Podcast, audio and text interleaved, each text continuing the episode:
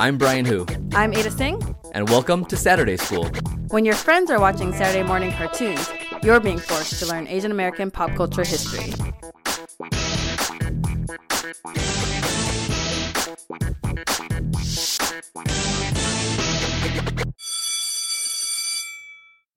Hi, everyone. Welcome back to Saturday School. We hope you had a great winter break. For those of you who are just joining us, this is an Asian American pop culture history podcast. If this is your first time listening to us, we encourage you to go back to the other seasons. Season one was about Asian American comedy films. Now repeat after me. In sickness and in health till death do us part. Through sickness and death. Season two was about Asian Americans in love. If he feels like that, what can I expect from you? Everything. Because I love you. Our last season was about Asian American music movies.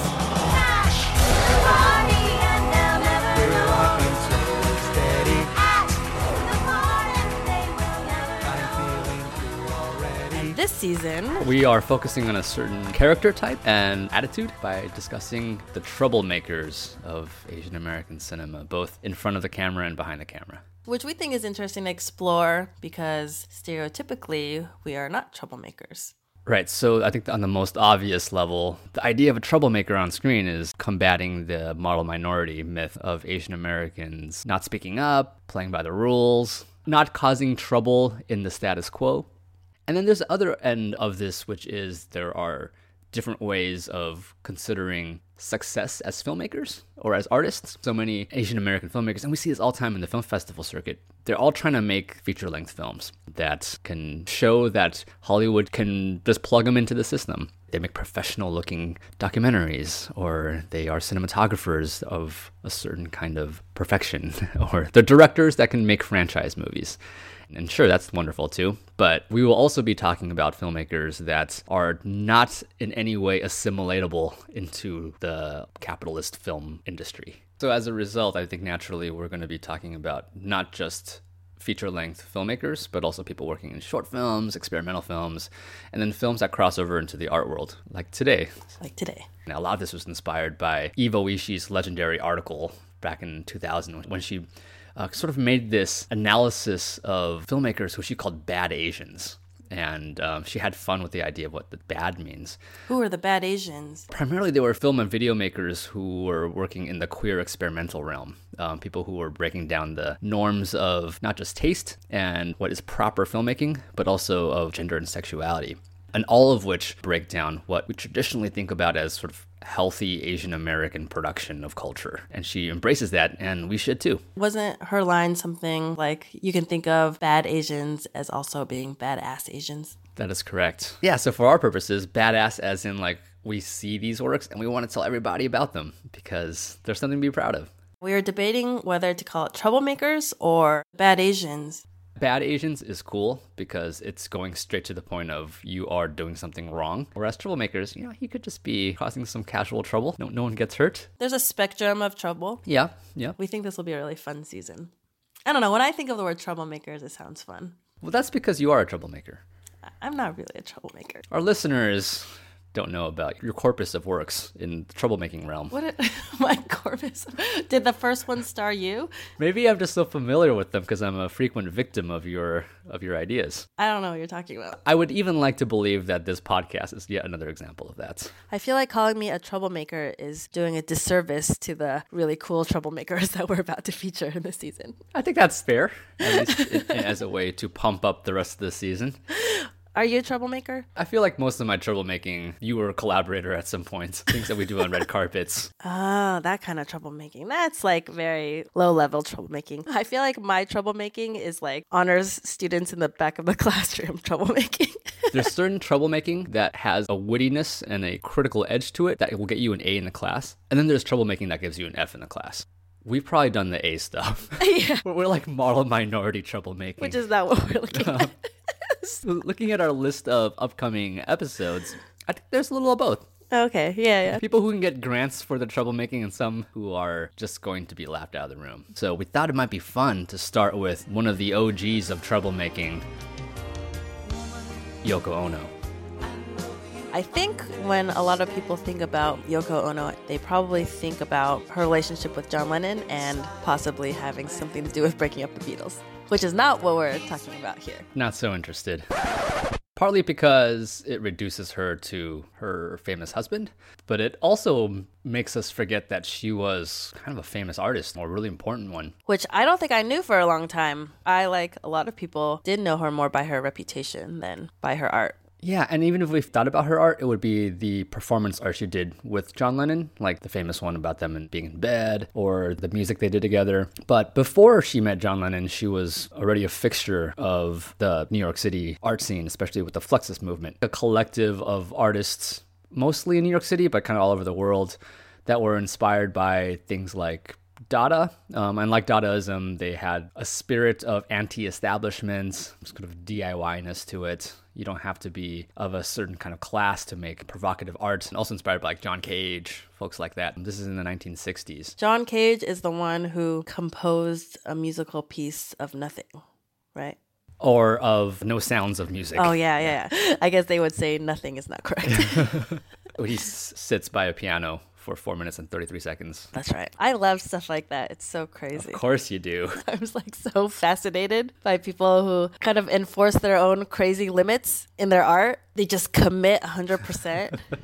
like if you're going to rewrite the rules, they should be completely rewritten. and one of her most known works is this performance art piece called Cut. Cut piece. which basically has her on stage and she invites audience members to cut a piece of her clothes off and keep it. Yeah, so she did this performance, I think like five times in Japan, New York, and London to quite different responses. Luckily for us, one of the New York performances was filmed by none, none other than the legendary documentary filmmakers, the Maysles brothers. There's eight minutes of it that you can find online on Vimeo, and boy, it's um, to see it happen is tactile and watching her face as they do it. Sort of makes you a little bit nervous. It's like how much do you trust other people, I guess. Right. In the very beginning, like a lot of people were very respectful, so then you kind of feel good about humanity.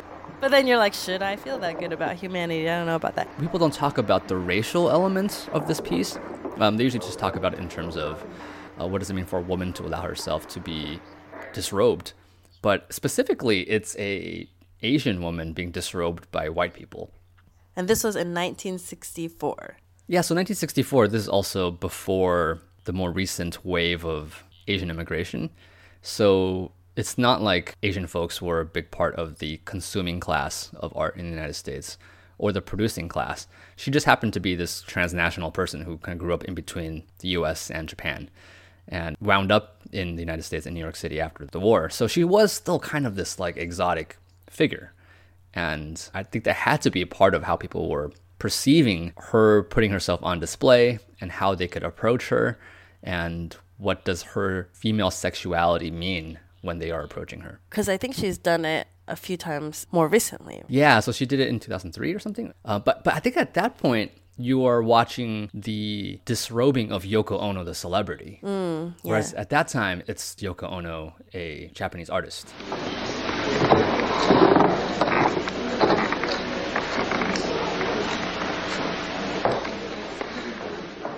It reminds me of um, it was one of those videos that went viral in 2017 where a Muslim man who was blindfolded offered free hugs and it was right after a terrorist attack. Someone wants to give you a hug as well. There you go. Thank you very much, little man. Thank you. I have a every day of the week. Thank you.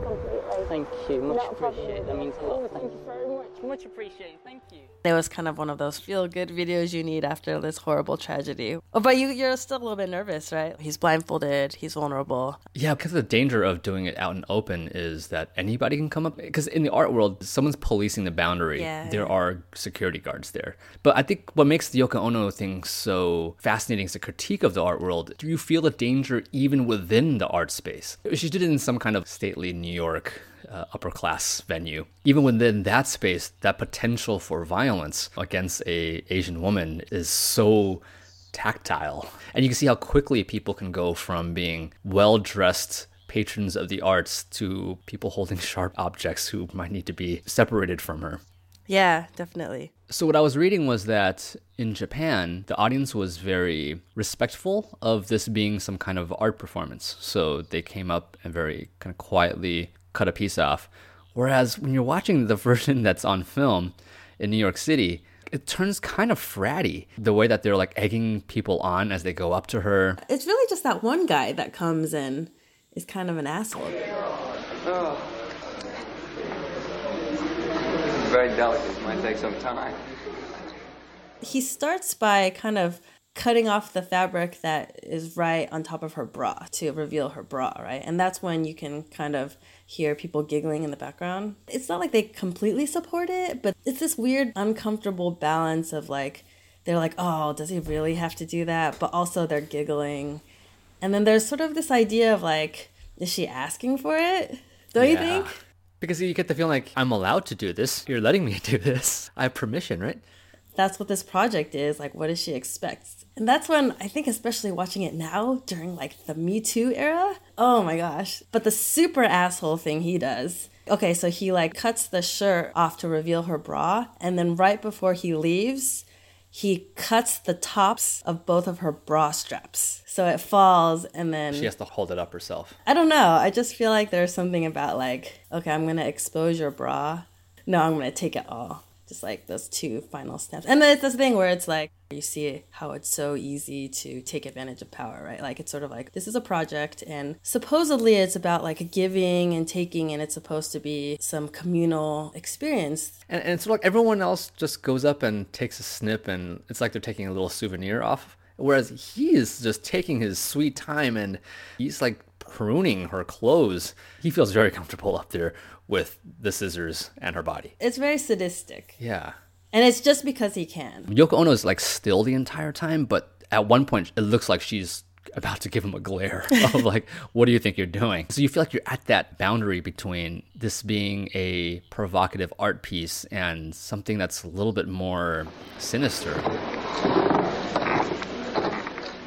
And then three years later, she did another project called Four, which was six minutes of people's butts, naked butts, walking. And it creates a funny, mushy effect. It's like watching marshmallows bouncing on each other. Um, so that's just that for six minutes. And she later expanded that into a 80 minute film called Bottoms, in which it's just quadrants of butts for 80 minutes. So, anyways, she talked about how people's butts are their most vulnerable parts, and she wanted to put that front and center. And by doing this, she kind of makes us feel that it's not so vulnerable because it just becomes mundane that we're just looking at butts for a long time. I mean, in the beginning, it does seem very like, should I be watching this? How am I supposed to watch it? Is it weird that I'm looking at it so closely? Is it weird that this is all I'm looking at? And by the end, it's just butts. When um, she expanded this to the 80 minute version, she very publicly did a casting call for butts.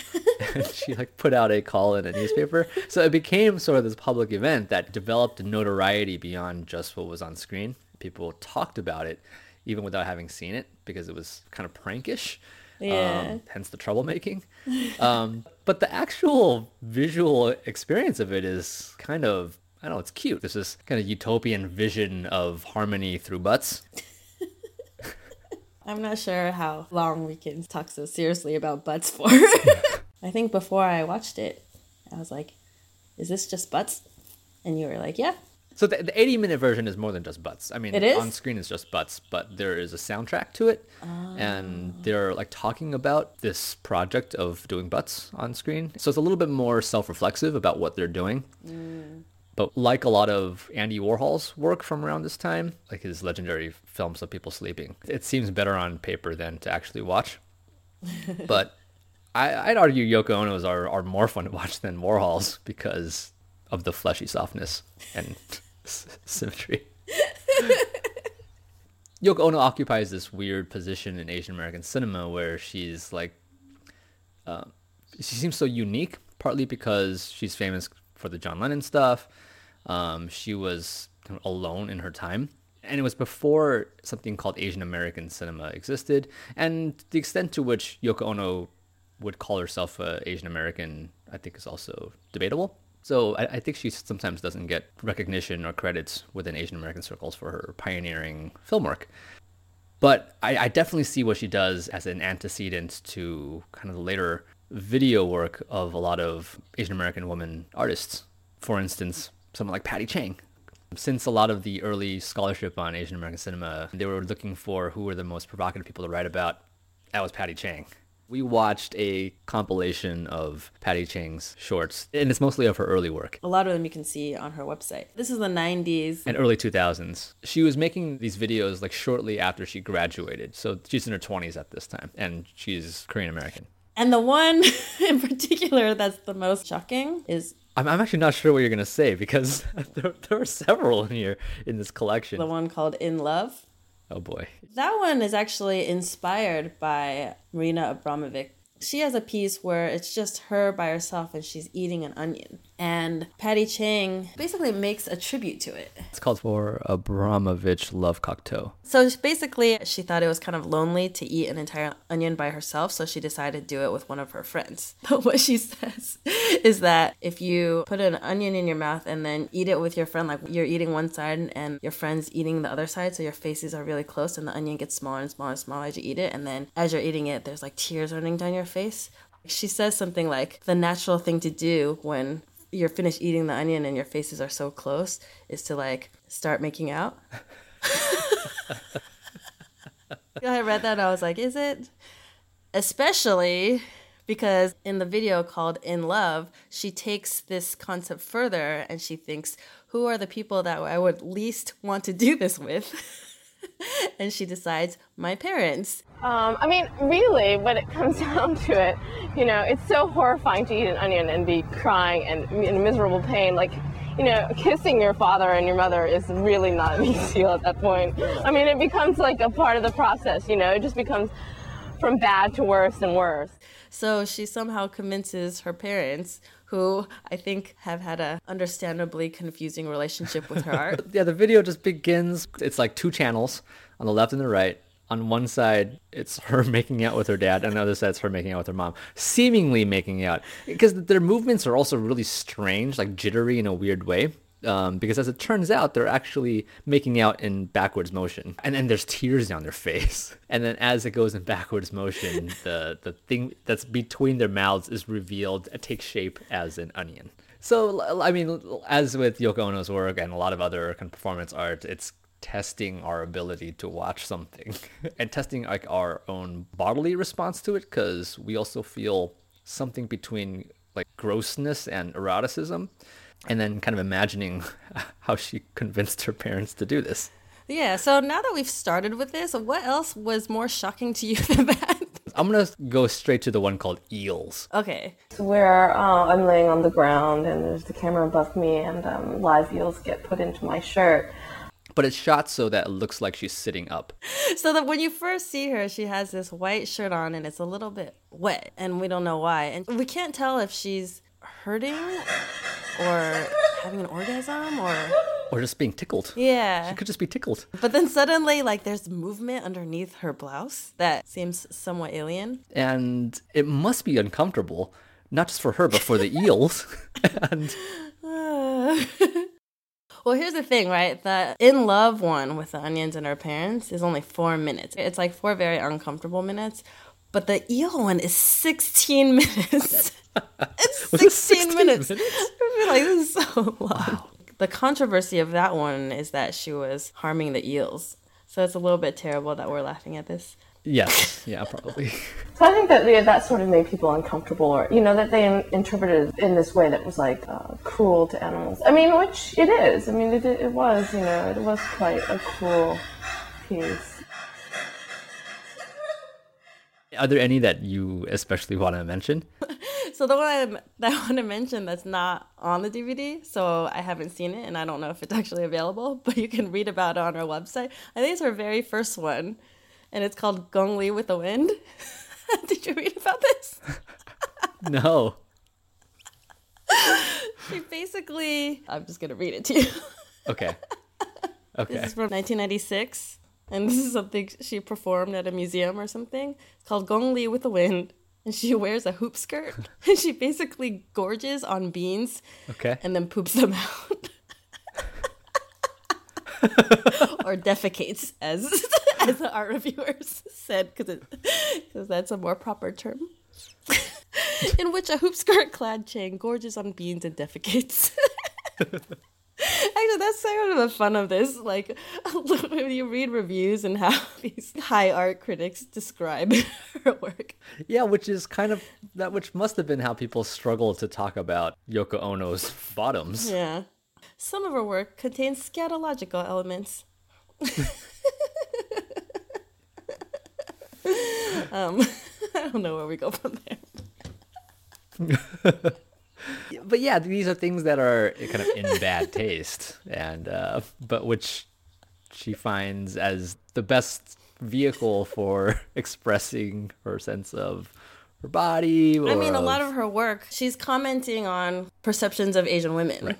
So, you know, Gong Li with the Wind. If you look at her other works, you know, there's one that's called the fan dance that really has nothing to do with what you think of as a fan dance.